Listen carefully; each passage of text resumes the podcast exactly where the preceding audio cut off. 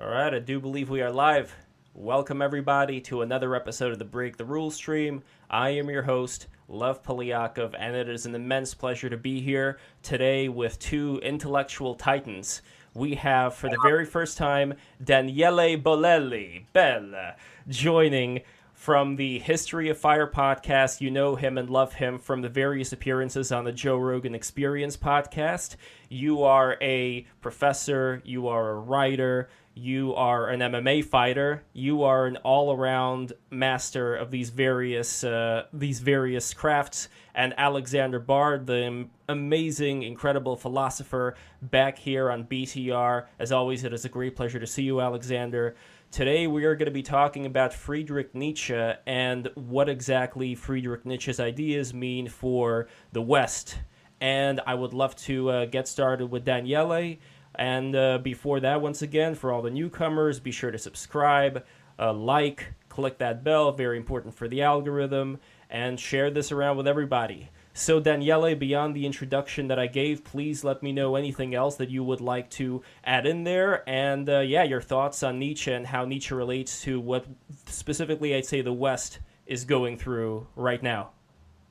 One of the things that looking at the history of Western philosophy, one of the things that I particularly love about Nietzsche is that so much of Western philosophy has been this emphasis on uh, thought, on you know the Descartes uh, cogito ergo sum kind of idea. I think, therefore I am. This emphasis on even like a guy who like Nietzsche, like Heidegger, that this whole thing is like I, eh, paraphrasing it's not the exact quote but something along the line of like one of the main problems has been that uh, since the beginning humanity has uh, acted too much and not thought enough. And Nietzsche very much turns that on its head, where almost a direct challenge to Heidegger in that one, uh, reverse, because of course chronologically wise, but like one one of the things Nietzsche said was like uh, one of the main problems is that uh, humanity hasn't enjoyed enough, you know, and he puts this emphasis on uh, there's a certain vitality in Nietzsche's thought. There's a certain passion and intensity, and at the end of the day, it's not uh, when Nietzsche talks about uh, being distrustful of any thought that is not uh, a source of happiness for your muscles that's a that's a beautiful line you know what i mean? There's like he's bringing back the idea of thinking of philosophy of the, this kind of sort of high-minded thing. You need to be brought back to a level where it makes a difference in your daily life. It makes a difference in how you on your level of vitality of certain, certain thoughts certain modes of thinking increase your vitality and other depress it. And so this emphasis on energy in a way, this emphasis on uh, joy, this, which by the way is funny because most people hear of Nietzsche, they don't associate joy as one of the primary words with him usually, you know. But if you dig not even that deep, it's very much there. Which is funny because when you compare it to his actual life, he had a hell of a hard life. Um, so much about his life was very rough. So for him to be able to say things like that, it's rather impressive. And I think I dig this aspect the fact that before even something that you agree or disagree, when it comes to Nietzsche, to me, Nietzsche is something you feel before you even talk about, you know, how is what exactly his ideas are and how they, uh, what's their intellectual impact. To me, it's like there's an emotion and a feeling that comes in that you rarely get in a whole lot of Western philosophy. So right off the bat, I feel that Nietzsche starts one step ahead. Like my dad at one point wrote a book. The title was called uh, "Descartes Can't Dance," which I felt it uh, applies here. You know, it's very much about there. There are ideas, there are philosophies that nourish life, and others that they feel like a game for nerds with too much time on their hands. You know definitely. Alexander, uh, what say you? Yeah, Daniele does a wonderful opening because it sets up Nietzsche against Hegel.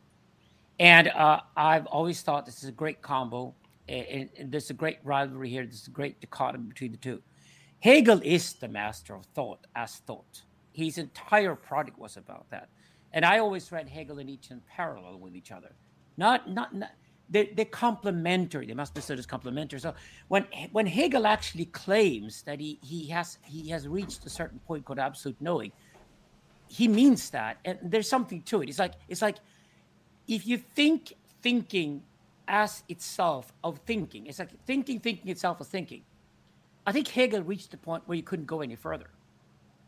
And and I think as I, I the break with Kant, Kant did the big turn in Western philosophy. He realized actually that we create certain imaginary world in our heads. The world out there is an entirely different world, and therefore the world out there will collide with our fantasies constantly all the time. So Kant made the big turn, the Copernican turn, if you compare to physics, that happened in philosophy was what happened with Immanuel Kant.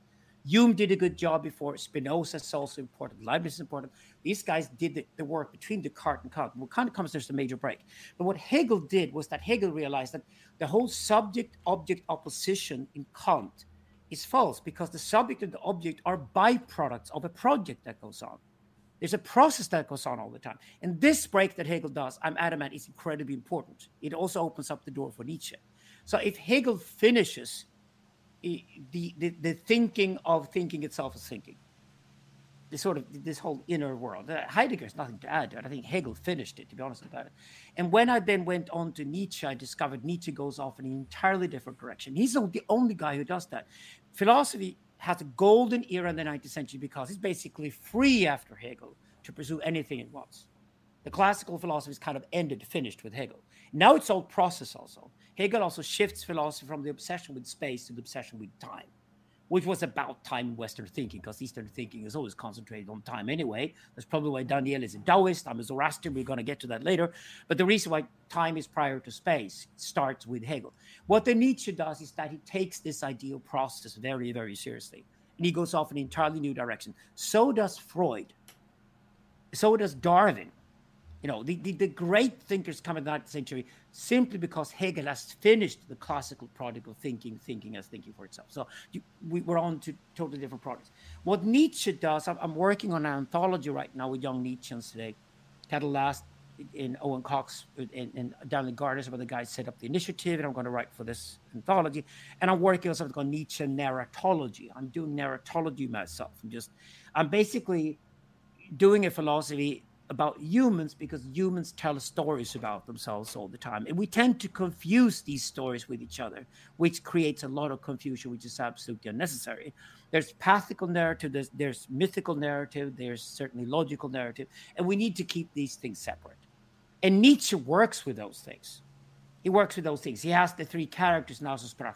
He has the camel, the lion, and the child they fit perfectly with the narratology that Jan Söderqvist are exploring, but because the camel is essentially the logos of the storytelling, and the line is essentially the pathos, they're on the masculine, and the child having a certain feminine quality to it is the mythos, which is the only way for the other two stories to be united. This is the profound insight that Nietzsche explores in Also sprach Zarathustra. So I'm into Nietzschean metaphysics. Hey, yeah, I'm a great, great fan of Nietzsche. I wouldn't do philosophy without it. And I even took it so literally seriously that I went back to studying the original Zoroaster. Was actually a lot closer to the fictional Zoroaster of Nietzsche's books. You ask any Zoroastrian, they basically say it's the same character it, it's really ironic. Nietzsche obviously knew quite a lot about it. He writes about the Hussar, you know, the, the, Persian Empire, things like that, and he applies that onto Zarathustra. So you know he was playing around with the character, where the historical character would actually play into his fictional character quite easily. But I, I converted Zoroastrianism in 1992, not because of Nietzsche, but he certainly opened the door for me to explore that religion and one day become a convert. So in that sense, I became more Nietzschean than Nietzsche himself, which is what I always desired. And uh, where do you, Alexander, see Nietzsche playing a role in what exactly is going on today with the West? Oh, of course. So people blame postmodernism on Nietzsche. Nothing could be more wrong. Okay, they blamed Nazism on Nietzsche. Nothing could be more wrong. The, even Ayn Rand claimed to be Nietzsche. Nothing could be more wrong. I mean, all those guys are just vulgar misreadings of Nietzsche.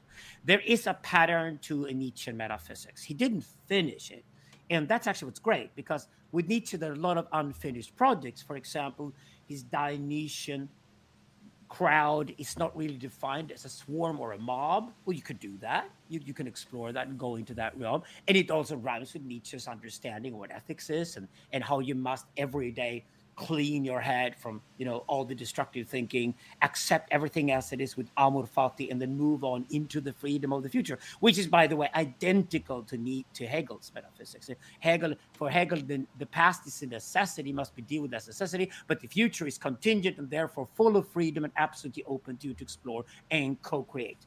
So Hegel and Nietzsche have many things here that run with each other, especially on the ethical part. But that's those are the things I'm interested in. And Nietzsche as an unfinished philosopher is, of course, fantastic because you can then become a Nietzsche and do the work you never did. I'll give you a perfect example Michel Foucault, also wildly misunderstood, like all Nietzsche stuff. Foucault, in his last interview in 1982, said, I don't understand why people call me Marxist. I've never been a Marxist. I've been in Nietzsche my entire life. What Foucault did was that he just took this master slave dichotomy in Hegel and Nietzsche and switched it around and started searching what is it like to be slave and truly enjoy it. and and that sort of dark Nietzsche that Foucault went into is incredibly powerful. Of course, now with woke culture, all this shit going on, it's being blamed on Foucault by Americans who never studied Foucault. History repeats itself. Jordan Nietzsche Peterson. Was, Nietzsche was blamed on tons for tons of things from people who never studied him. And that's why I always force people to go back to the source and say, where did you get that from? That's not Nietzsche at all. Where do you get that idea from? Because if you want to do pop Nietzsche, you do Oscar Wilde, Mark Twain. They're souls that are very, very aligned with his spirit. They weren't as thorough as he was, but they certainly were Nietzscheans. Well, as far as what Nietzsche was able to predict, as far as what's going on right now, uh, I'd love to bring it back to Daniele to start first. Daniele, what would you say it was that uh, he was pretty spot on about in terms of what we're seeing in our uh, environment today in our Western culture? I mean, I think for one, the, the collapse of the moral imperatives, the collapse of the absolute way of thinking, which is very much tied to religion, but not only. You know, the that kind of there's only one truth and this is the one truth and everybody need to go by it which is you know it's kind of like it goes back to his ideas regarding organized religion in a way and he foresaw the way organized religion would hit a wall which doesn't mean it would disappear or anything but it would definitely hit a wall in terms of its uh, grip on the western world. Less true in the us more true in europe you know, if you look at that's actually one of the huge differences today when you go to Europe versus US is that the percentage of people in Western Europe that take organized religion seriously versus the percentage of people in the US that take organized religion seriously. I mean, people talk about the Western world, but they might as well be two entirely different things. You know, it's like radically radical. And so, in that sense, Nietzsche hits it more in a way that clicks with the current European state than the American one. But of course, it has an influence on US as well, and it has an influence on American culture as well. But I think the big question then becomes, because you know, people think Nietzsche just purely in these uh, in these terms of destruction of certain values that used to be, you know, the way society organized itself prior to this that's like a, the smallest part of Nietzsche. Uh, but then there's the whole creative part of Nietzsche, which I think is where much of the Western world hasn't caught up on, is that it's pretty clear where the destruction has taken place. And it was necessary in many ways because so many of those forces were stifling of creativity, were stifling of individual rights, were stifling of a lot of things. The question is what has replaced it? And that's where the next step, uh, sort of in what Alexander was saying regarding uh, camel, lion, and child, the child part, which is the more creative part, the part that actually brings value to the work done by the lion and the camel, not that there at a mass level in the West, in the sense that so much has been, you know, you get rid of some fairly poisonous, anything from gender roles to certain stereotypes to ways of thinking. Great, and now you replace it for with what? Which has been one of the theme in Nietzsche over and over. You know, when Nietzsche tells you, "Who cares that you got rid of your chains?" That's great, but what did you get of your rid of your chains for? I want to hear like why you should be free, why you should have the right to be free, why you didn't get give away the best part of yourself and stop being a slave. Which of course is provocative and almost insulting, but it's saying, look, opposition to something only goes so far. Show me when you get rid of that something what you bring to the table that's better than that. Yes. and that clearly, of course, is easier said than done because so as long as you have uh, some boogeyman James Bond style, which is the big bad guy that you need to get rid of, whether philosophically, religiously, or any other way, it's easy. You know, we can find all the reason why this is bad. Replacing it with something that actually brings move the game forward is trickier. And that's why you are stuck today with this ping pong game between bad ideas most often than not. Because, uh, I mean, you mentioned Jordan Peterson before, you know, you have so many people who like this notion of the good old values the way they used to be and missing the good old days. And like, no, the good old days sucked. And that's why the thing you hate was created as a reaction of the fact that the good old days suck so now you look at the stuff you see around today and you don't like that either. I can agree, there are very good reasons for that. So rather than saying A kind of sucked, B swung the pendulum a little in a weird way the other way, it kind of sucks. We should go to see a better place taking the best from A and B. Instead, what you get is A was one way, B was a reaction. I don't like B, so we should go back to A, which is like, no, that's not the idea at all here. You know, that's missing the point royally. And, and I see it in everything. I see this wrecking ball effect going back and forth where bad ideas created other ideas that had something good and a lot bad. And then as a result of the bad of the second one, it goes back. And you're stuck there and you're like, can we just play a smarter game here? Because we're just, we're getting stuck with bad archetypes. This is Daniele practicing Hegelian dialectics by the master of Hegelian dialectics himself, who's Mr. Friedrich Nietzsche. That's exactly my point. So, uh, one way of doing Nietzsche today is to go into the realm of nihilism. So, nihilism is the death of an old paradigm and the birth of a new paradigm.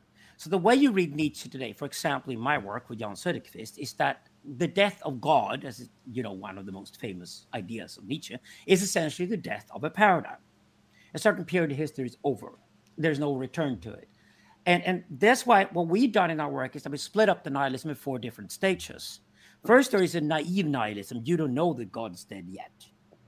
Okay, but God's dead like in everything around you, context, subconsciousness, whatever. You just don't know. Second phase, cynical nihilism. To describe cynical nihilism, that's when Hillary Clinton goes to church on a Sunday.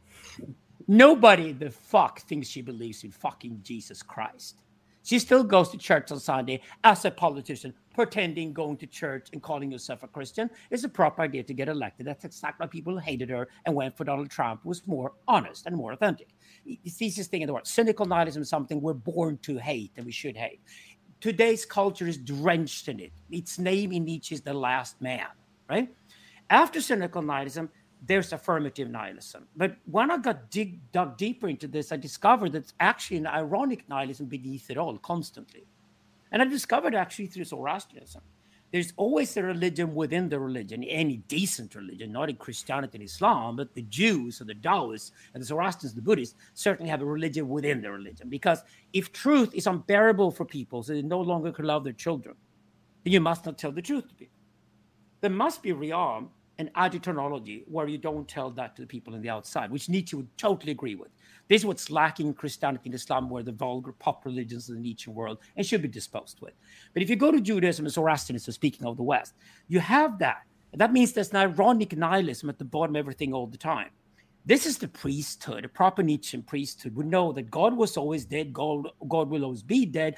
Fantastic, because then we have to represent God. So people come to us to talk to us. We can talk to God. We go for talk to God. They probably found out that's what we do, but they don't care because all they care about is somebody's talk to God on their behalf so they can act on that.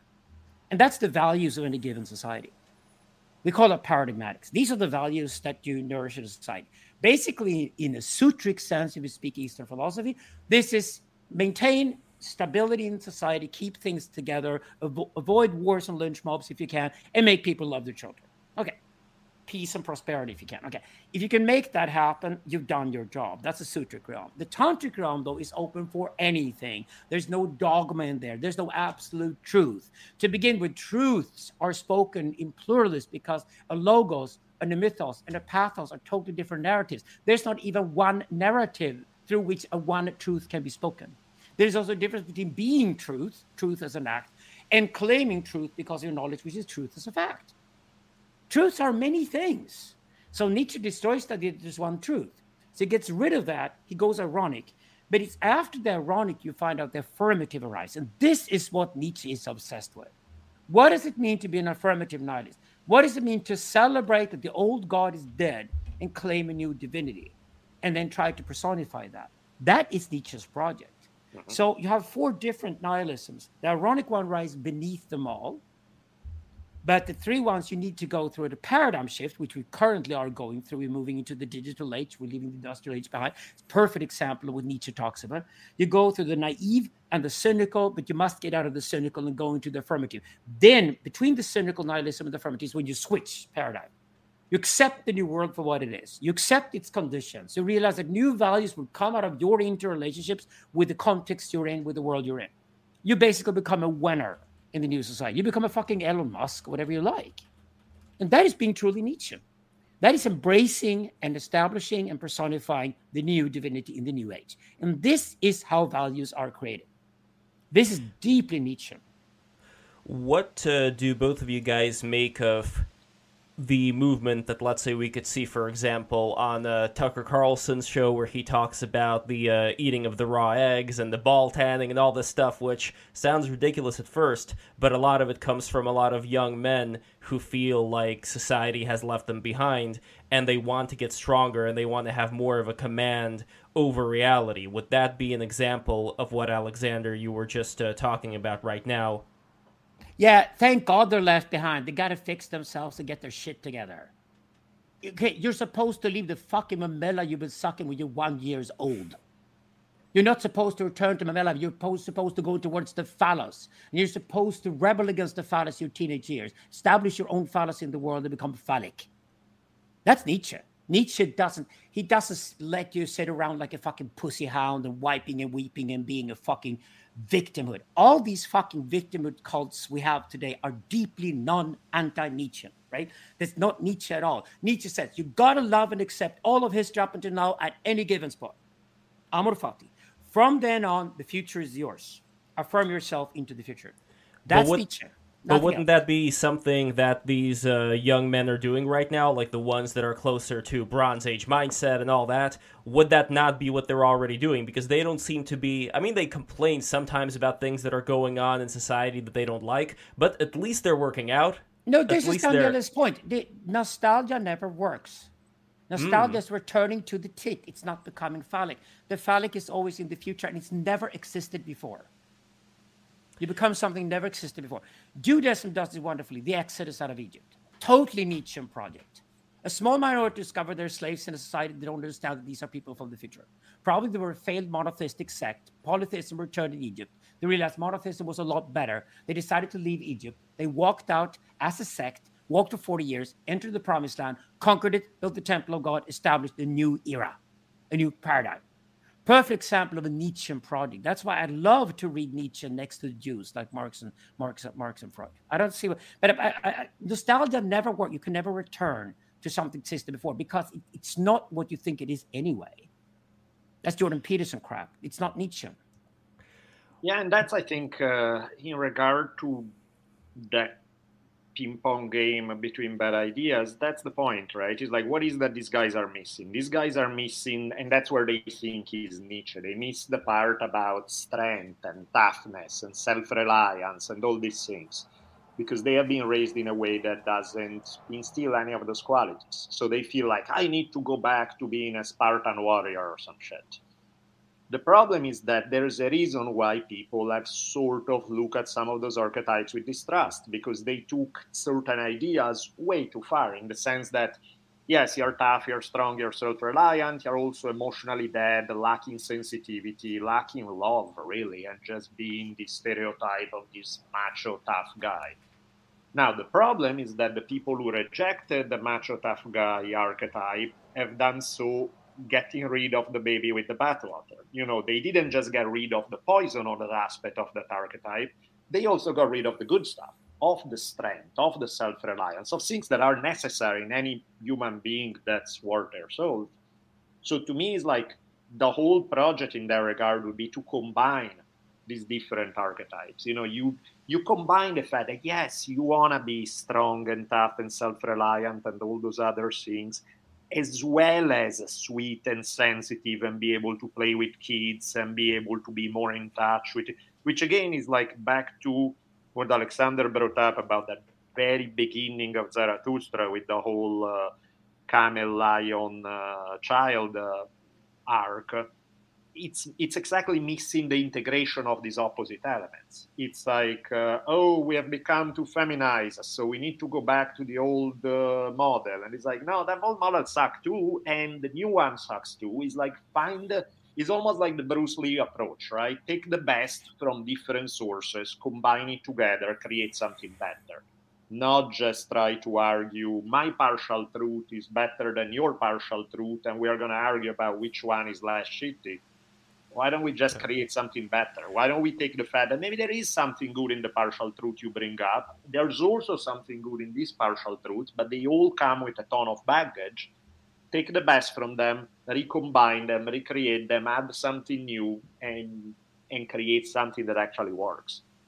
Well, you're looking for nuance here, and what I'm curious about from Alexander as well is not a lot of people are going to be capable of that kind of nuance do you see a lot of the people who do want to return maybe they see that they don't have any choice that the powers that they see as being against them are too strong and are too authoritarian especially with uh, internet surveillance that there's not even enough time right now to find some subtlety and some way of combining the best of both worlds if I, may... I think they're too narcissistic. People are not that interested in them. Maybe they should get the narcissism out the door the first thing they do. And then they all want to get laid, don't they? Okay. Sure. Women are great shit test. They don't sleep around with guys haven't got their act together.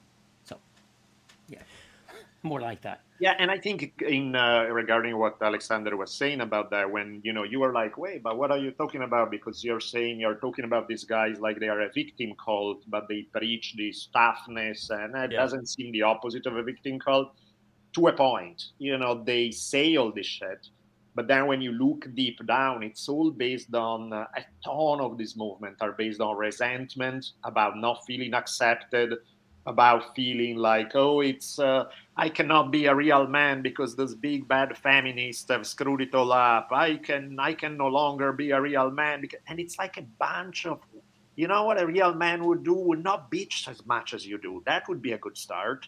Would not be this constant whining about the state and don't get me wrong, there are bad things in the world. There are things that need 100%, but most of the time it's done like, ah, they don't let me be the Superman I want to be. They, it's like, shut up. Start like yeah. by whining less and embodying it more. But that doesn't give you clout. See, that's the other problem here. That a lot of posters online they require people to follow what they do, and people like commenting on and engaging with negative things because Lev, I get like... laid and I'm 61 years old. Daniele yes. clearly gets laid. You can just ask us how you get laid if that's the problem, right? So the thing is this nobody sleeps with Marlboro Man if you're a woman. Nobody sleeps with a loner. The self-reliance bullshit, get over it, out with it. What mm-hmm. Nietzsche uses a single guy as an example is because that is a subjective process. But nobody's alone. Nobody works alone. Nobody's successful alone. It's all about teamwork. Most guys today are watching gang bang porn. Most women are aroused by gang bang porn. Why is this idea that four men are fucking an nymphomaniac such a turn on? Well, number one, if you ask the women, it's because they would love to see men who got their shit together and have a non rivalrous, loving relationship with other men. Because I can tell you, if you're an nymphomaniac, you get fucked by four guys. If they guys show any sort of rivalry in between them, you go cold instantly and you're out of it. It's all about the collaboration between the guys. This is all about testing men to see if they can work in a team. So today, the gang, the five guys together, going out in the world together, loving each other, trying to establish something in the world together, like running a company together or going on a large trip together or, you know, exploring the world together, is the Nietzschean project. This is the Nietzschean project. These guys who are solo and bitch and moan and think they can somehow be Marlboro Man. Number one, Marlboro Man never gets laid by anybody. No woman ever sleeps with Marlboro. Except Man. the horse, probably. Eh, it, no, not even they. You know, it's just like God to get paid by Marlboro Man. Marlboro Man's only company is his fucking horse. Yeah. Oh no, I didn't mean horse. I meant horse. He- like, his horse is the only company he has. So there you go. No, this single guy. This is a problem reading Nietzsche. You might read it as a guy who's on an adventure against the rest of humanity, because in the 19th century, romantics did those kind of stories. But today, that would not Nietzsche wouldn't write that story at all. He would be an absolute enemy of American individualism, of contemporary narcissism, of contemporary self-obsession. Not, not that's interesting. What both Nietzsche and Hegel are concerned with is the deep masculine desire for a project that's bigger than themselves. Well then, What can I okay, yeah. submit myself to, and how can I share that with my brother so we have a project together? This is the Hegelian and the Nietzschean project we must study today. Well, then, just to push back on both of you, and before that, just want to say that my own personal view when it comes to a lot of these new movements online is that there are a lot of people in there who are very fascist minded, who would want to have a dictator that rules over them. There is no doubt about that. But with that being said, one of the things in that Tucker documentary, The End of Men, one of the things that was shown there were a bunch of men who were shirtless, who were like working together on something and like competing in various sports things. So they weren't just sitting alone with their computer, they were finally being able to engage with each other. I do see that as being a positive. I'm not seeing that so much from the other side, so that's why, at least if they're already starting to do that, it could go either way. It could go like the uh, youth corps in Germany, which then became you know what, or it can go into the way of actually combining that sensitivity that Daniele you were talking about. Right. Because one of the things that they also said was that people who are more on the left who look at this stuff, the first thing they think of is homoerotic sex. Sure. Meanwhile, what they're trying to say is like we can actually just be friends and help each other out without necessarily having uh, the homoerotic elements in there.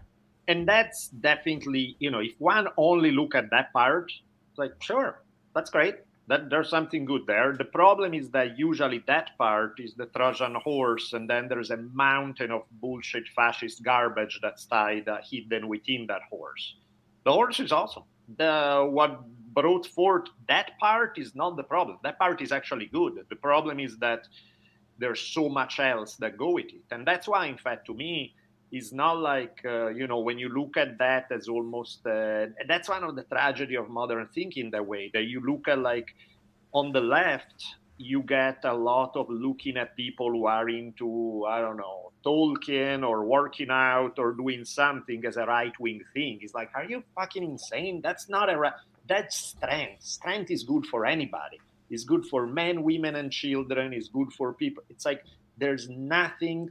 And so then there's this game played where you have this more intellectual lefty let's be sensitive in a weak kind of way.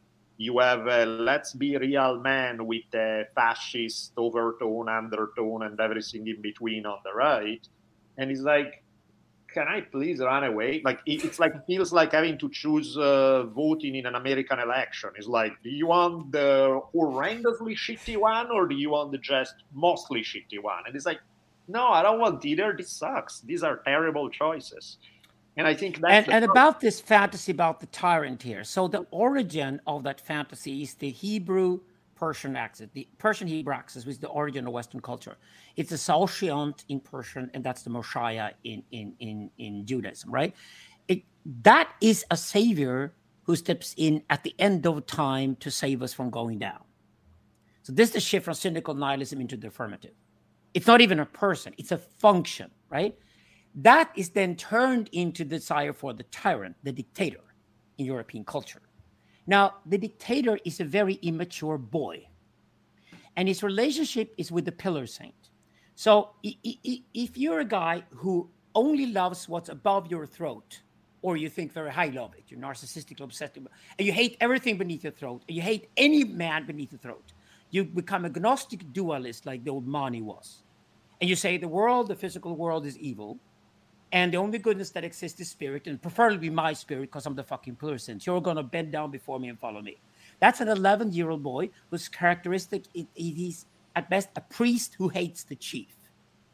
The other one is the boy pharaoh, Muhammad, Adolf Hitler, Stalin, all these guys were boy pharaohs. They have no sense of humor, not much intelligence, write really crappy books like the Quran and Mao's Little Red Book and Mein Kampf and shitty books like that. Xi Jinping's book, Xi Thought, read it. You'll have a laugh. It's so fucking ridiculously bad, right? If you want to have a fucking time, go to fucking communist China and kiss Xi Jinping's feet because that's exactly what he wants. You could have gone to Russia now before Putin is making a fool of himself. Tyrants fail because they're either boy pharaohs who are 11 year old little chiefs who hate the priest, or the little 11 year old priests who think highly of themselves because of smart minds, but hate anything that's embodied, anything that has a dick. That's the pillar saint. Mm. The pillar saint and the boy pharaoh are the trouble with men. And one of them is the spiritual dictator, and of course, the absolute truth in religion. And the other one is the, the political dictator. And these two guys have done their, they, we've had them for 3,000 years. And every time they rear their fucking ugly little heads, we go towards disaster. So I love patriarchy, but this is the false patriarchy the women deservedly hate too. We've done that now for the last 2,800 years. We've had those guys. We've had the pillar saints and the boy pharaohs. We write about in the new book, John and I. It's time to leave those and only trust a man who's completely embodied and fundamentally, in the tribal sense, that is the priest and the chief who love each other to bits. The priest for being the master of the logos, and the chief for being the master of the pathos among men, so that men can see, I am, I am these two things too. All men are these two things. But here's the guy with the greatest mind, and he respects his own body. Here's the guy with the greatest body respecting his mind. That is the genuine leadership we should look for. It's split, it's divided, and it's a triad because the third installation of that power structure is the fucking matriarch who says that if you don't deliver, boys, you don't get to fuck my daughters, which is sexuality itself. If you can get this, or even the US Constitution beautifully has this in it because it's built on the Persian imperial structure of the triad. The Supreme Court is a fucking feminine institution. It's basically all the women saying, if you don't deliver what you promised, fuck you. Congress supposedly to be the priest because it's supposed to be the law. And the president is supposed to be the chief, is supposed to deliver on the law executive power. Now, it doesn't work very well, but at least it, it immunizes America today from becoming fucking communist China, Russia. And if these boys are running around playing little fascists and they want a fucking dictator, well, you can go and find fucking Putin or Xi Jinping or North Korea. It's not better than that, you know? Hitler would have been totally corrupt and stupid and gone absolutely bonkers by 1952 if he'd won the war anyway. You know, fascism isn't any better than that. Where would you put something like the World Economic Forum people, Klaus Schwab, uh, the, the, some of the UN people, the Great Reset people, all those cats? Which they're, which role would they play? Old, I think Daniel Schmachtenberger, my dear friend, is going to the World Economic Forum this year. Is probably going to be the superstar because he's just plundering for new voices. They're just the old paradigm. I don't have a problem with them, but the old paradigm that the old paradigm of things is still relevant. Politics is dying. Academia is dead and over. Industry is dying. Marketing is dying. Advertising. Hey, advertising is the new slavery. If you invest in advertising career right now, you might as well have been educated to become a slave owner in 1895. We, we're dead. The old paradigm is dying. And the point with Nietzsche today is to realize we're the last men. We're the end of that paradigm. If you want to stay with that paradigm, yeah, World Economic Forum are the last men personified. Wow. But you could also move into the new paradigm. And they're big tech, and these guys need to be held responsible by the other two powers we need to be developed to complete the autocracy. We need a sensocracy that takes over politics. Basically, AI runs the thing better. And we certainly need a protopian attitude towards creativity.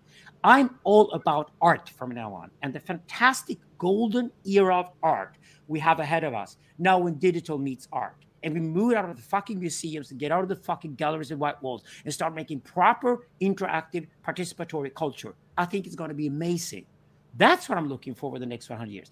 The true Nietzschean attitude today is that, wow, this is a golden opportunity for art. Fuck anything else. That's basically Nietzsche even though the art that we see a lot, uh, at least walking around New York City, it really does not seem to be that impressive right now. It almost seems like an excuse for people to spend their money on crap and put that out there. I want to find something creative, but it's no, no, uh... it's there to piss you off. That's exactly the point. You're missing the point because creativity starts being pissed off, and that's, then you're forced to yeah. go home and say, "How could you do something better than that?" That's that's a good point. I, yeah, that, that's sort of that's sort of bland, typical nonsensical. Oh, the art today is not. Ch-. What what kind of standards do you have for art? Have you studied art history? You know what art is. Probably not. Have you even studied Camille Paglia? Now, that's a great Nietzschean who does art history properly. Study Paglia and then speak your mind in that order. Daniele, would you agree with what Alexander has to say about the death of a lot of these, uh, a lot of these paradigms? I mean, I think that's uh, that's kind of like where the whole conversation started. Is the fact that yeah, of course. I mean, one of the Nietzsche things is the fact that there's an old war that has been dying for quite a while, that by now has been dead for a considerable amount of time, and pieces of it are keep dying along the way the main issue has been the what has replaced it and where I think we would all like to see a little bit of a faster process, a more creative process, and ultimately better people involved who bring more energy and goods to the table.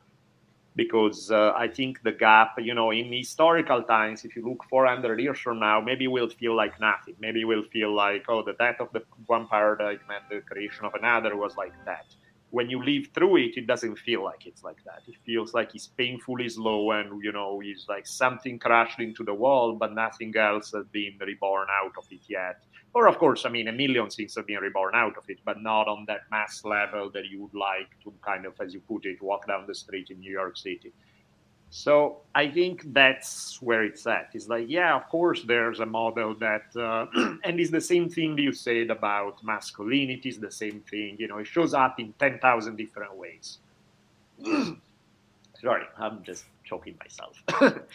the the question is, um, it really is the question is just, and of course, there's always been the hard part of the equation because the the collapse of an existing model. These have happened ten million times before the hard part is always the creative part because any asshole can point a finger and say that model sucks. And it's like yeah sure we all agree on that war replaces it which is often why political revolutions tend to fail because everybody gets along and agree as long as you have a tyrant that is an asshole and you all recognize that he's an asshole.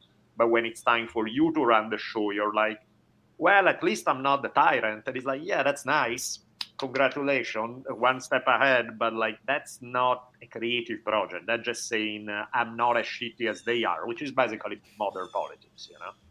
It's like so, Nick Land. Nick Land pointed out very cleverly. He said that because of Hitler in 1945, we had the ultimate evil, and he was dead, and anybody could just be opposed to Hitler, and therefore they assumed to be brilliant. Right.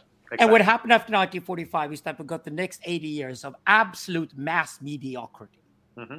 Very little brilliance at all. And the problem I have with young men today, they come for me for guidance. They want to go this macho route. They want to be real men and all that. And, you know, and they've done a couple of courses. They read books for a couple of weeks and they come back to me and think they're fucking leaders. I said, You're nothing. You know, my problem was that I was in the music industry for 25 years and I was highly successful. You know how few people actually are successful because they have the talent and do the hard work? Because the vast majority of young men today think they're fucking talented when they're not. They haven't done the hard work and they're not talented. So they walk around in New York and say, Yeah, this is shitty art, should be done something better. Well, you do it then. And they have nothing to prove. They have nothing there. The problem is the vast majority of people are very mediocre.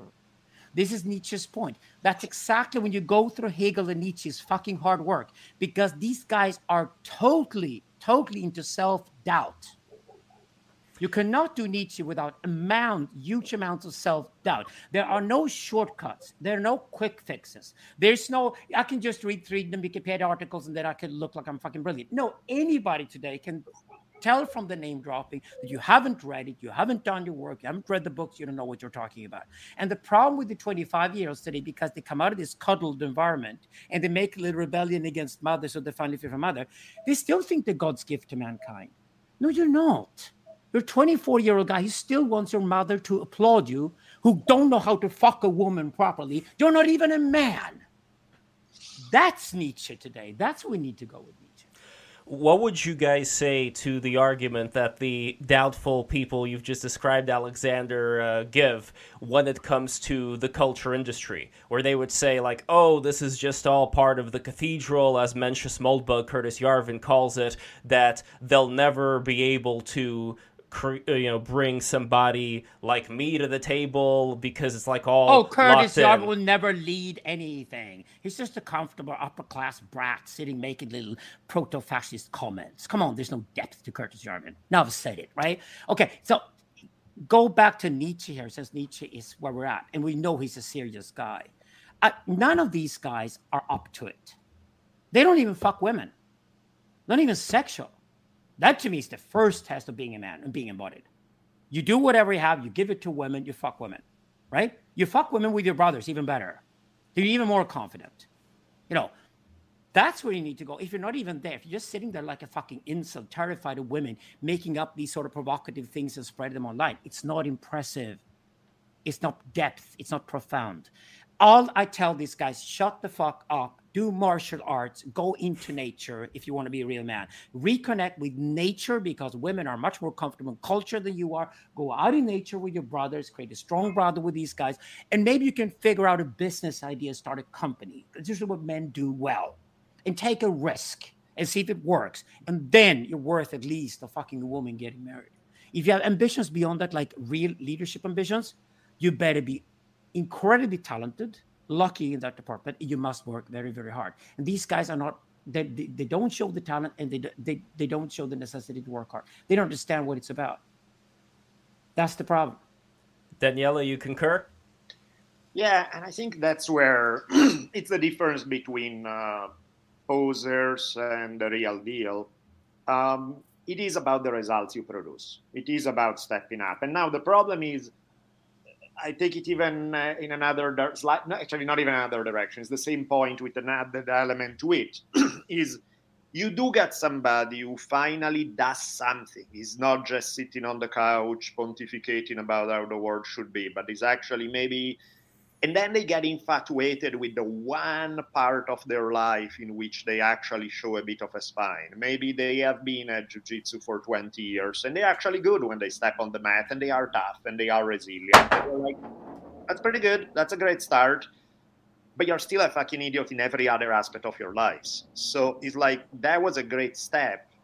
Applaud you, but like okay, more, more. Take it in other places. Show it, show to me the same ability to do the hard work and get the results in this other field and this other one and this other one. Then you are a real human being. You know what I mean? And not that there's anything wrong with starting somewhere. Of course, everybody's got to start somewhere. If you are bad, if you are good at one thing, is a whole lot better than being good at zero things. No argument there. But the question is, how many aspects of your life can you bring it to? Can you embody it?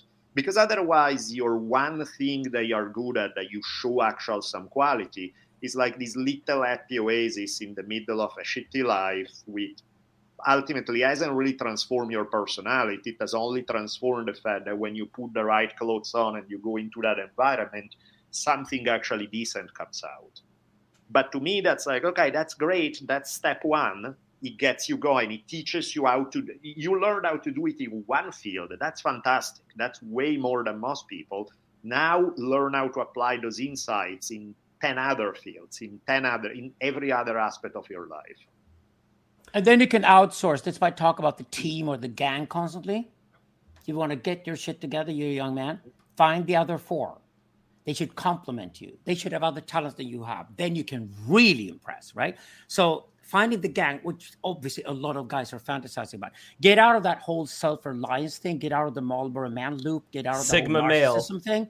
Find the other guys. Start a company mm. with the other guys. Start a fucking boy band if you want.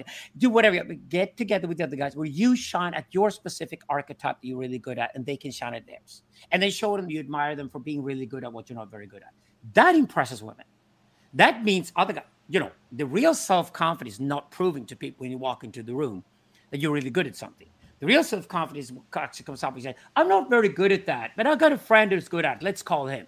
That's real self confidence because then you got a map of the entire patriarchy at the center of you being respected, and you can hire the guys to do these different things that actually need to be done. So you can you can outsource that. That's what men do brilliantly when they work in a team, and that's exactly what I want to get the guys out of this all for themselves loop, out of the, out of the narcissism, and instead go into group group mode, which is dreaming about, and find that gang. And that's hard work. But they, martial arts is a good start because you got to be physical with other guys in martial arts. Second step, get out in nature. Five guys crossing a mountain, taking on a challenge, being out in the wilderness for four weeks, no guaranteed survival. It will strengthen your character immensely. And then you can go into the next step. I, w- I would also add that I think it's very important to understand the time you live in and make a map of it. Simon Critchley has famously said to basically the political left, of which he was a part in the past, that this is not the time for revolution. Yes, there's a revolution in Ukraine and there's a revolution in Iran. And I expect most of the talent, both for men and women, to come out in culture over the next 20 years to come from those places. Maybe with some Ethiopians and Nigerians that are hungry added to it. I don't think America and certainly not Europe will shine over the next 20 years. I think Ukraine and Iran will, because when you're at the conflict in the middle of a revolution, it produces fantastic creative results. But you can't do that in Europe and America. Critchley's point is that this is not the time for revolution, this is time for retraction. This is historically time you do, as the Zarathustra character does in Nietzsche, you leave, you get out, you build a fucking monastery in the mountains with your brothers. You resign from this spectacle that's going on because there's no role to be sane in the public arena any longer. Because we're at the end of a paradigm that's going absolutely hysterical, like all paradigms do. They go supernova before they finally implode. So, this sort of hysterical field we got out there, it's, it's a form of feminine hysteria that dominates culture today. If you're there, you're a man. Just step aside. You don't need to be part of it. Create your own fucking online subculture, keep the doors closed, get the other guys together, build a fucking digital monastery somewhere in the countryside, and go into deep studies. That is to me the best investment that a young man can do today. And that's called retraction in Critchley. And Critchley is a very Nietzschean thinker. I think the time for retraction among men. And that's what I'm looking for guys of a sort of more monkish archetype. The monks really have a great period ahead of them. That's why both Daniele and I do Eastern philosophy because Taoism, Zoroastrianism, and Buddhism teaches you how to be monk, and that is a, it's a male archetype that I think is the golden age of it. The artist and the monk are the ones I'm watching out for at the moment.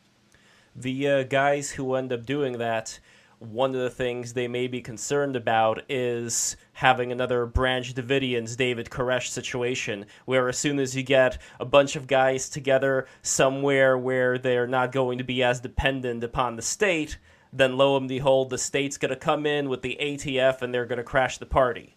Have you studied the guys who joined the Branch Davidian sect? No. None of them was even 12 mentally. Men don't join sects.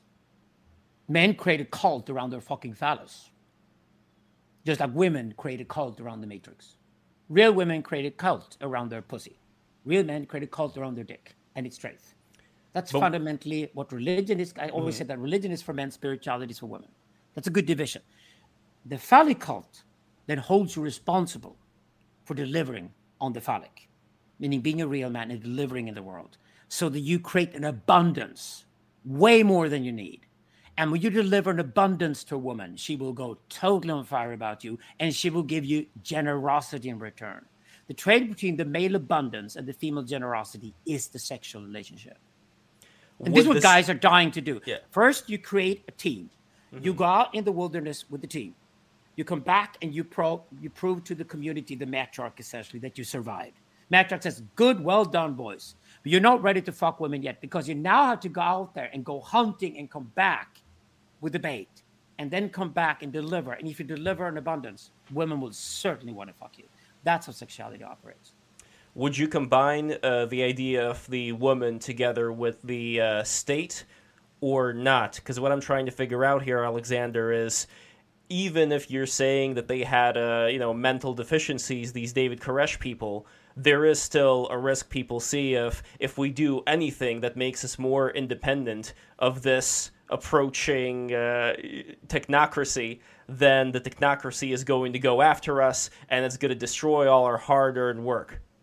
It's not interested in you. Get off your fucking narcissism again. Listen, either you want to go back to primordial childhood and get a fucking tit in your mouth and, and see, suck the tit. That's being dependent on welfare, for example. Mamela is everywhere in culture today. Eh, states are huge, governments are huge, and they basically give you handouts and they make a little baby again. Now, if you want to do that, you might as well take opium Because every fucking opium addict I ever met was exactly like that. He he he wanted to go back and be a little baby sucking a tit again, and thought the world was harsh and tough, and everything was too challenging for him, and he just wanted to be a baby. Okay, okay, pathetic. The alternative is to go away from a Mela. You're supposed, you're supposed, you're supposed to hate your mother's tit when you're one years old. This is female psychoanalysis. This is Julia Kristeva. You're supposed to hate and objectify the tit, and you feel the shame you ever sucked it. That creates a search for the phallus, which is the negation of the mammal. The phallus represents what you want to be one day, but you got a tiny penis because you're a boy. What do you do? You mimic the other man, and you want to have the respect. And one day they tell you, "Now you're one of us," and that's the rite of passage and culture that men need. And then you, they tell you, "You are now physically, physiologically a man. You're not mentally there yet." But if you go out with your brothers and prove you can survive in the wilderness on your own, and then you come back with an abundance and deliver that, then you're one of us. That's essentially what masculinity is there is a comment that we have over here. And by the way, everybody sneed those super chats because the last part we are going to be getting into the super chats. But this is a non super chat comment that I did want to read just so we get a bit of a pushback here. So this is by the Brody Brody Biz who says, "Yeah, they totally don't care, which is why they make you pay property taxes and participate in the system no matter what." What would be your Move response? to Panama or Paraguay like the crypto guys do. You can leave America. Get off your get off your fat ass and move. The bitching doesn't get you anywhere with me and the other. Because we're Nietzscheans. we don't feel sorry for you. Sorry. Get off your ass. Get going. But as far as uh, what is going to happen in the meantime when we are going to be uh, retreating into the monkish uh, sanctuaries, as far as whether things are going to accelerate, get worse, what are some predictions you guys can make? So, uh, Daniele, uh, let me know what you think. What what exactly awaits us in the years to come here? I mean, it's if you're talking about culture at large. Yes. Yeah, the odds are always shit. You know, because it's like I mean, even if you think about something as which unfortunately has become news again, like the whole concept of no- nuclear warfare it only need to happen once. You know what I mean? It's kind of like I remember when the IRA tried to bomb uh, Margaret Thatcher and uh, they missed her by this much, and then they sent her a message that say, "Look, congratulations, you survived, but you have to survive every one of our attempts. We only need to get it right once." Uh, unfortunately, there are some serious existential threats uh, that exist in the world today, both in terms both in terms of environmental threats. There are threats in terms of self-annihilation through warfare. There, there are all sorts of threats. None of them that look particularly good. The problem is none of those thoughts are very empowering for us because there's nothing we can do about it as an individual level. There's nothing that I can go out tomorrow and fix uh, the state of the world environmentally or politically or in terms of warfare. So the question then becomes that game is out of my hands. There's not a whole lot I can do about that part. What can I do about these are the cards I'm handed. What can I? How can I play them within this given context? Uh, it's for me even almost pointless to speculate and muse about how things are gonna go on a mass level of which I have no power to affect what interested me is what I do have power to affect. That's why it's like talking about the government is gonna come after me if I do something good. Well, do something good first, then worry about the government coming after mm-hmm. you. But you are also a college professor, so you have students that listen to you. Would you say you can have a positive impact uh, on them? And out of curiosity, what would you say is their state right now? You know, after the pandemic and all that, and uh, are would you say that they are leaning into a more positive or more uh, dread-filled uh, direction as far as what the future holds? I'm a big fan of uh, realistic optimism. Meaning, I hate the guys who are just all everything is for the best, uh, whatever it is, good, it's work. It's like no shitty shit, and there's plenty around. But once we have established the shitty shit, what are you gonna do about it? Like there's one line, my one of my all-time favorite guys, Ikkyu, uh, Zen monk from the 1400s, has this line that I love to death that says, "Throw me into hell, and I'll find a way to enjoy it." You know, it's it's not denying that there's such a thing as hell. It's not denying that real bad things can and do happen. is yes, that's all true, you're correct. But fuck you, I'm still gonna find a way to enjoy it. I'm still going to so that's the opposite of a victim mentality right? Is uh, and again some people deny the victim mentality because they deny that there there are conditions that can objectively victimize people. That's not that's just delusional. That's just pretending that reality is not reality. To me is like acknowledge that there are 10 million bad things around you and find a way to make kids smile to improve the day of everyone you're running, to to create something beautiful and if you're worried that some big force out there is going to squash you and the things may not work out well, feel gloriously. You know what I mean? Feel like a goddamn hero. Then uh, I'm interested. That's that's a good attitude. Worrying too much about shit that you have no control and no power to affect, is, it just takes away all your power. There's no there's no point going there. I totally subscribe to Daniele's view here. So I think we need to understand something very peculiar happened in the 21st, 20th century. So when Neil Armstrong walked on the moon, everybody saw it simultaneously. What this synchronization of the international news feed did was that it created a sense of centralization. Like that there's a globe here, there's a world here, we're all part of it, and there's a public arena where everything is staged. The internet has blown that myth apart we live in a very fragmented world now. I don't think that's bad. I don't think it's bad at all. I think Russia's going to fall apart. I think China is heading all the wrong way. Even America will start shaking very soon. I think places like Dubai and Singapore are the winning models of the world today. I work with governments in Estonia and Slovenia. I love small countries. I think human beings are increasingly going to go local, local, local. Here's where the retraction comes in it's not that you leave the world and boycott it. It's like you leave the world until the better time arrives where you can actually produce something that's valuable to people. You retract to create a value that can then present to people later when they're welcoming towards it. That's what retraction means. I think this is a good time for retraction. I think the best bet I can make today is that technology is going global and human beings are going local. That means human beings are going into a dark age. I don't think that's a problem. I think we all go tribal and subcultural, and we find our little communities that we live our lives in, like Daniele proposed. That's what we can do. I think when it comes to the huge issues for the world today, like climate change, if that even is an issue, Maybe we should just get people moving around a bit more, you know, give Siberia to the Bangladeshis because the Russians are too drunk, whatever. You know, come up with some innovative solutions to it. Just move people around. Migration has always been a good thing in history. Nomads always did better than people who settled and got fat. I don't have a problem with those things. But technology will go global. AI will increasingly solve the administrative problems that human beings are incapable of solving because they're too corrupt. Okay? If that is the case and a sociocracy rise, then technology will go global. And technology will regard the global as a global empire they will write about. Human beings will go completely local. They'll be much lower level. They'll be tribal, subcultural, because we're more comfortable with that. We can trust that. We can have our own membranes or borders around our communities, both in cyberspace and the physical space. I think that's way, way, way more likely. So I'm looking forward towards the dark ages. I think we're going into the dark ages, and I mean that in a positive sense. I think it makes perfect sense because the short, brief little time in history, we played around with the idea of having a centralized international global news feed controlled by America. Those days are over. There's not going to be any more Neil Armstrong moments in world history. You don't see the uh, big tech companies as consolidating information where it's going to be a lot harder for people to not be a part of some bigger thing. Google are terrified of the search engine without ads. It's that easy right now. Google knows that even Google can go down. And Google is still seven massive innovations in a fantastic innovative space.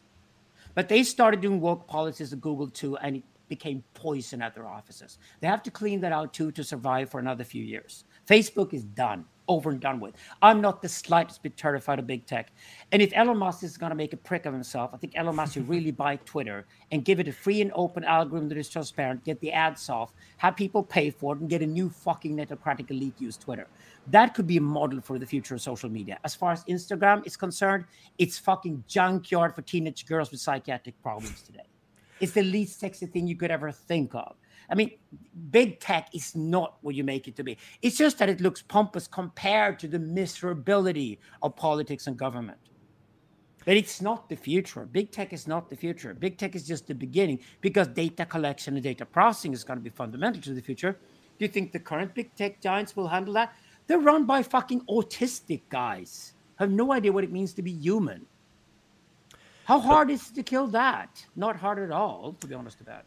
So, if we have something like TikTok right now, which a lot of younger people are getting very obsessed about, what exactly can be done to stop that feedback loop where you're just constantly taking selfies it's of yourself? It's entertainment and... for kids, and they pay me well. I make hundreds of thousands of dollars for TikTok. Leave them to it. I like the money. I'm a fucking whore when it comes to TikTok. It's just fucking children's entertainment. It's not to fuck up the kids. You know, and if you're concerned with your kids, don't give them a fucking smartphone until they're 16. This is just dialectical process that any fucking regular bourgeois 40 year old person can figure out for their kids. Oh, we shouldn't give our kids smartphone when they're 11. We should wait until they're 16. Yeah, because in Silicon Valley they do. Oh, they can figure that out. That's going to be the standard in a few years' time.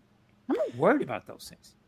I hope it is, but I'm just seeing from uh, the generation of people who are in their 60s, they seem to be incredibly glued to Facebook, and uh, it makes some people suspect that people are turning more into uh, robots. Although no, maybe the, no, they are on Facebook because they live in fucking Spain and Florida and Mexico, and they have tons of money. They drive Teslas, they have mansions, and they just like to think, who else lives in Cancun this winter? And what kind of flowers are you putting ahead of your apartments or something? You know, no, Facebook works for these guys because they're completely controlled and contained and they're wealthy like mad. The people who are 60, 70 years old today, they run the world. So, no, no, Facebook works for them. They do exactly what they were supposed to do. It's basically just social media glue and nothing else. I know Daniele, like with uh, your own situation, the people who are in your life and their friends, do you notice people becoming a lot uh, more distracted by technology? Do you think that that does something to the brain over time where even though you could say before people had newspapers and they were being distracted that way, it seems like our attention span has been lessened. And what exactly does that hold for uh, the future? Sure. I mean, I think anytime you introduce uh, new big changes in people's daily life, you know, when it was TV, when it became VCRs and became music that you can carry anywhere, internet way more so, social media even more so. Of course, it should come with a user manual, which of course it doesn't because you have to figure it out, especially when a, when a technology is new you need to figure out what actually works for you, what's healthy and what's not. It's like if somebody, if you have never seen alcohol in your life and somebody put uh, uh, four gallons of whiskey in front of you, odds are you're probably not to do a great job at the way you handle your alcohol. You're probably to take a sip, go like, holy shit, that felt good. I'm to take five more wait, I'm gonna go for the gallon. And it's like, well, there's a way to use it that it works and it can actually make your life more fun. And there's a way to use it where you're destroying yourself. I think culturally, because there hasn't been, you know, there hasn't been generations before that have used social media that can show you, hey, this is how you do it, where it actually can help your life. And if you go this path, well, it can fuck you up I think it's still people are figuring it out. And of course, people figuring it out means that 90 plus percent are going to fail at it for a long as time and they're going to pass that to their kids and so on. So I think it's part of a process of, uh, of figuring out, first and foremost, for yourself.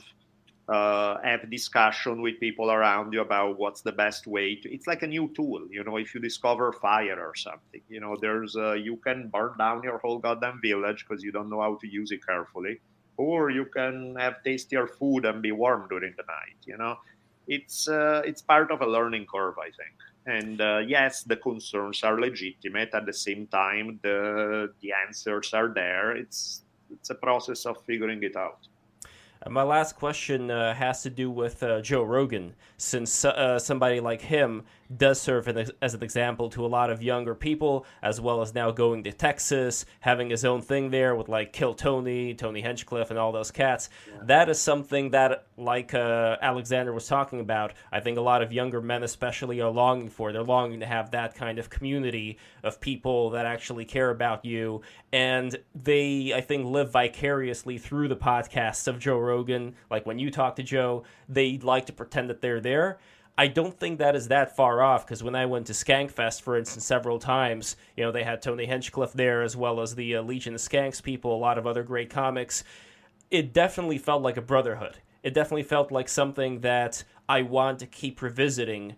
And I even have dreams a lot of times where I'm back at that place. So I am 100% with what both of you guys are talking about as far as getting there. What do you think are some other things that people should consider before stepping into that role? Like what are what are some other things that people may be missing, the missing ingredients from being able to do that? Or have we pretty much covered everything? I think one of the huge problems today, if you look particularly in the Western world, is uh, loneliness. You know, uh, our, the way our lives are structured, the majority of people don't really interact that much. Uh, like the, the individualistic model is built on you, your family packs up because there is a job opportunity across the country. You sever old ties with the kids you grew up with. You find new friends, uh, which you have to find in about three minutes because you're going to move somewhere. And there's this and you look at the results, you know, in terms of suicide rates, in terms of depression, in terms of everything else. I think one of the there are obviously many factors for why that is, but one of the big ones is alienation and loneliness. People are lonely as hell. Uh, dating is almost done all online on a profile that you check for three seconds because people don't you, people don't go out in group of friends and you meet some other friends of this other person and all that I mean, when I left Italy, I felt that Italy wasn't warm and social enough, and then I came to US, and I was like, what? Oh, fuck, this is oh, uh, takes it to a whole other level. You know, I remember being in school, like not even now, so like 20 plus years ago, where in college I would be asking some guy that I had a couple of classes with, like, so okay, uh, how's the college experience going for you? Like, who are your friends? And he was like. Uh, you are. And I'm like, really? Because we're not friends. So I don't know what. I mean, I didn't. Oh no, you crushed his poor soul. No, you didn't say that. Age, okay. But in my mind, okay. I'm like, holy shit, we are barely acquaintances. What are you talking about? You know? Yeah. And then I look around and I realize that that is the gig. You know, the fact is we are hardwired for tribal cultures. We are. It's in our DNA to be part of a community. It's our DNA to be part of a tight knit group of people and we have our society structure in the exact opposite way. In the you get into your car, drive to a job, you're sitting in your cubicle, you drive back home, and not surprisingly, people are flipping out and their brains can't handle it because it's not the way human beings are designed to function. So the idea of needing to find community, the idea of creating community, of creating uh, the way Alexander was putting it, brotherhoods, creating a tight knit group of friends, is essential. You know, if you care about your mental health, that's definitely one of the things to look into. It's hard because our society does not make it easy. You know, from the jobs we have to the houses we live in to all of that, it's not an easy thing to create a village. But I think is it's an important challenge to figure out how to make it happen because the benefits are huge and the downsides are equally dramatic. Well, there doesn't seem to be that much pressure right now to do that if we're talking about survival as long as people have a certain amount of creature comforts in life, there's only going to be, I think, a rare few, like Alexander was talking about, who can do this. And for most people, if they're if they don't have their butt to the fire, then what exactly is going to prompt them? Like, if we don't have the religions anymore, if we don't have the strict, you know, my my daughter will never marry a Catholic uh, a, a, Catholic guy. You know, if we don't have any of that anymore to kind of keep people within these uh, communities by force, and I'm against force, but I'm still saying, like, if the force wait, is not there, wait, wait, yeah. Here's where the problem in narcissism comes in. Mm-hmm. So this is called iconology. It used to be called polytheism you have idols. You worship your idols. You want to be like them. You mimic them. Okay. People realized in the past that the gods were global. You're local. You're not them. You can only mimic them in a much smaller, on a much smaller scale. So you can have a family, you can have a job, and go somewhere. And in the sense that Americans are less religious than the Europeans, It's just that the Americans go to church a lot more because they need some kind of community. Otherwise, Americans, with their fucking narcissism and their individualism and selling themselves constantly, Americans are, you meet them in the elevator and they got a sales pitch going. You're just like, oh God, not another American. It's just like acquaintances, acquaintances, and no friends. No quality relationship, just acquaintances everywhere, right? So that's why Americans go to church because at least the church says, just bend down, pretend you're a Pentecostal Christian, pat you on the head, at least you get a community. That's why churches work in America. You add a prefix to the very weak identity of being in America. You're Lutheran American, Catholic American, Muslim American, whatever. You're an American. You have to have a prefix because otherwise you have no community to trust because America is just a flag and a national anthem and nothing else. It's really weak compared to, say, Italy and Sweden as an identity. That's why Americans pretend to be religious and go to church. But everybody needs that fucking community. Without the community, you're nothing. And if you're a guy on your own and you don't have a community, you're either an incel or a really horrible pussyhound. Because Nietzsche's point is that on your own, lonely, you're definitely a slave. You're a slave to anybody would want you. You submit to anybody who gives you attention because your loneliness plagues you so badly that you have to go to that ultimate, you know, pathetic state of just being able to be a slave to anybody who wants you as a slave.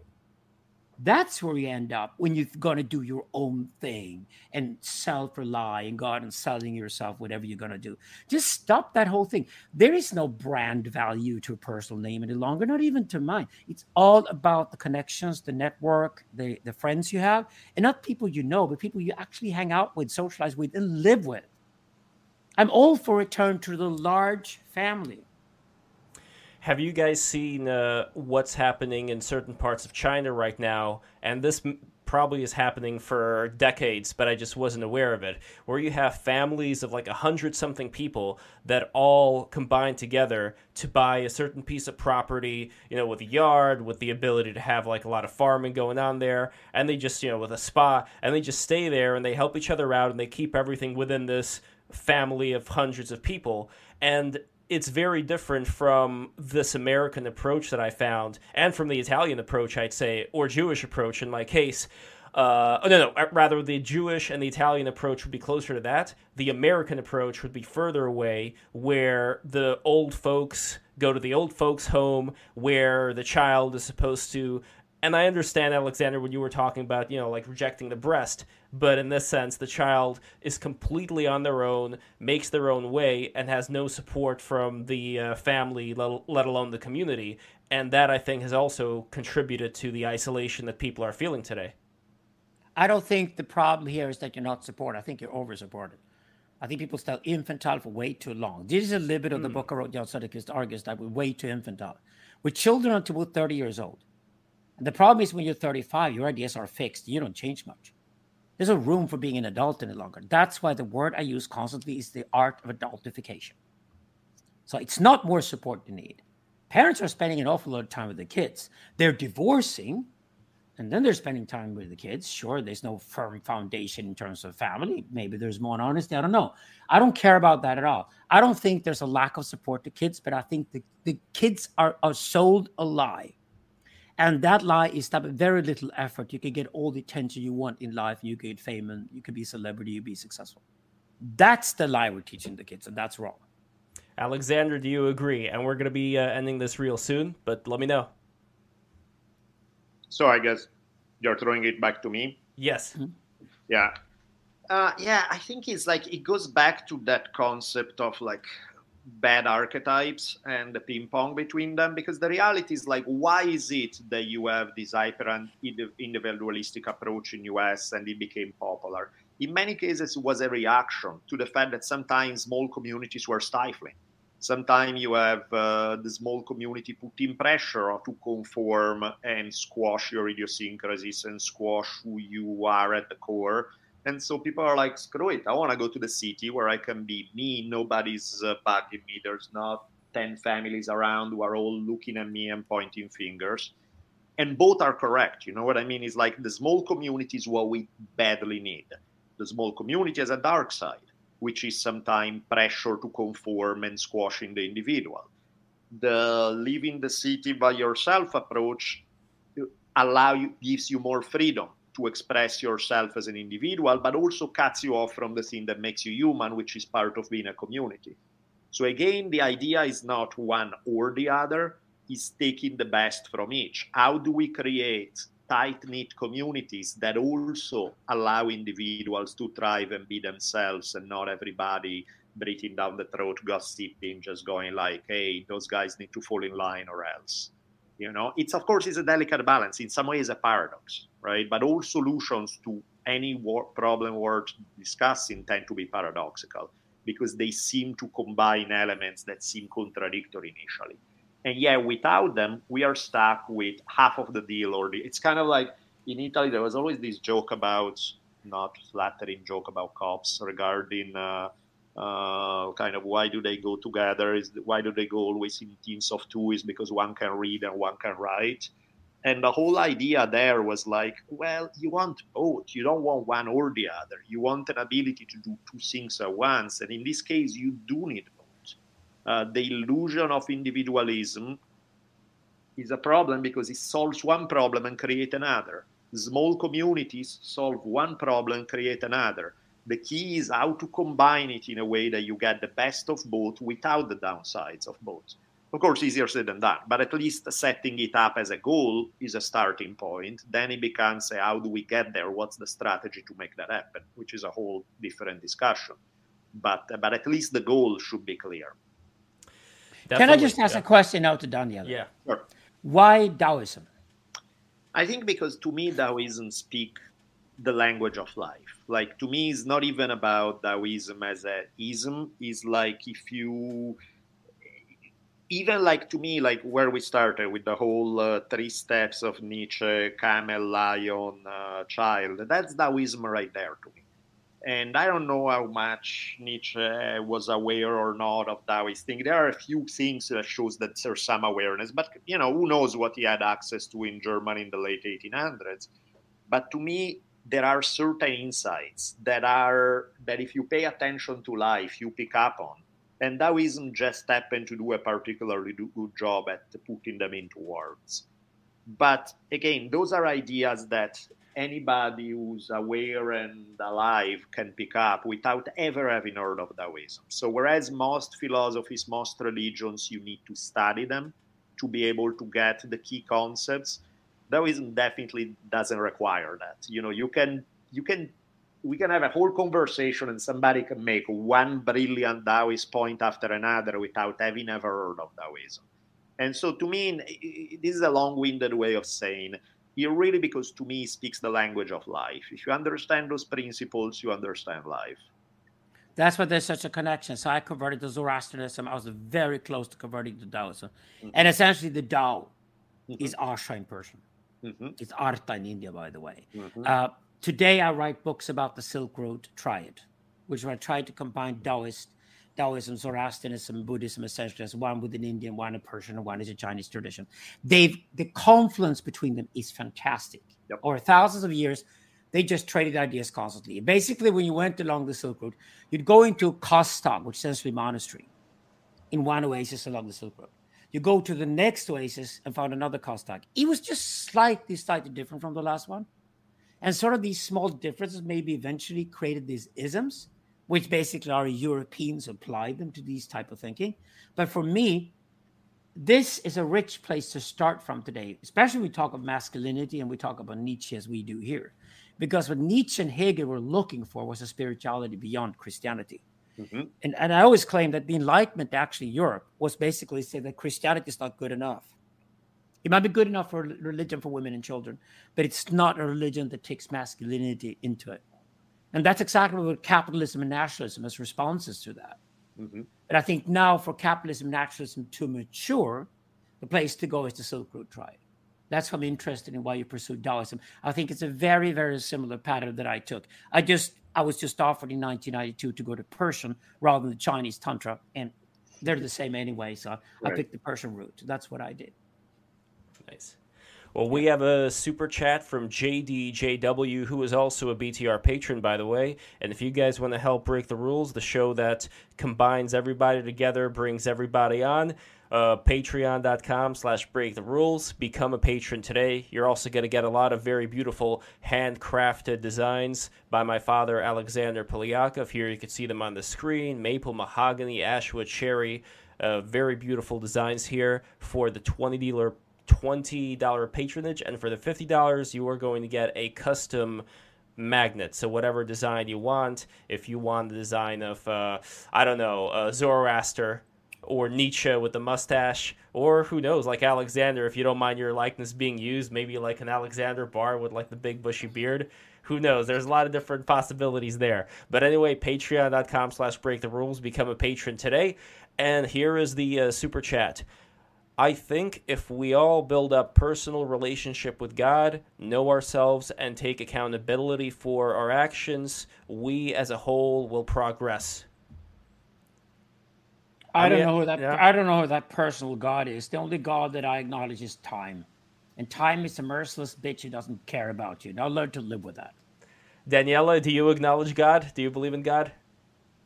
To me, it's like I don't even know what we're talking about when we use the word God because it means so many different things to so many different people that it's like, to, and ultimately, I don't care in the sense that it's like as long as it works for you, that's what counts is like if that uh, like i don't care about what people believe or don't believe.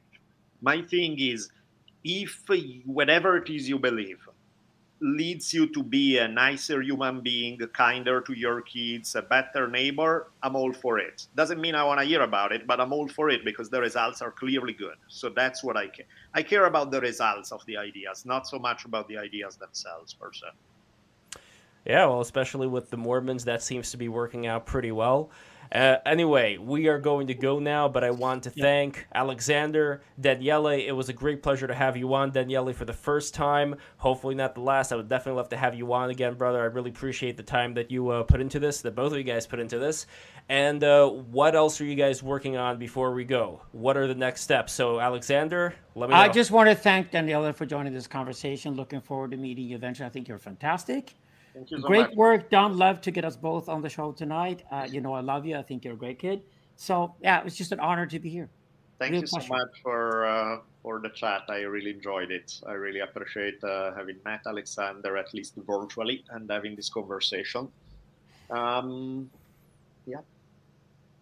uh, how about the uh, create your own religion book or anything else that you would want to promote? No, I don't no? do sales pitches. Like no, I know you don't. I don't. You don't. Kids Daniele are sick of it. Daniele, sales pitch. If Daniele. you're interested in my work, you can Google okay, it. Okay, that's, that's Alexander. That's Daniele. Google is always. I think Google is always your friend, right? All right. As long as you figure out how to spell somebody's name, you decide you like them. You can always get check out what they do in life. And uh, all right, hey, I I tried. That's all I'm gonna say. I tried. All right. Thank you guys. Wrong with the Rhine. That's always good. Thank you guys yeah. so much for watching, and also be sure to watch the interview with uh, Savonnery M in the BTR archives. It's like way, way, way back, one of the first things that uh, BTR has done. Be sure to check it out. Savonnery is amazing, great MMA fighter, and uh, I wish her the very best as well. I don't know if she's here right now with you, Daniele, but uh, no, she actually went to because uh, my daughter was coming out of school right now, so she went to pick her up. Oh, nice. All right, well, there we go, guys. Thank you so much for watching. Be sure to subscribe, smash that subscribe button, smash that subscribe button, smash that subscribe button, smash that subscribe button, smash that subscribe button, smash that subscribe button, smash that subscribe button, smash that subscribe button, smash that subscribe button.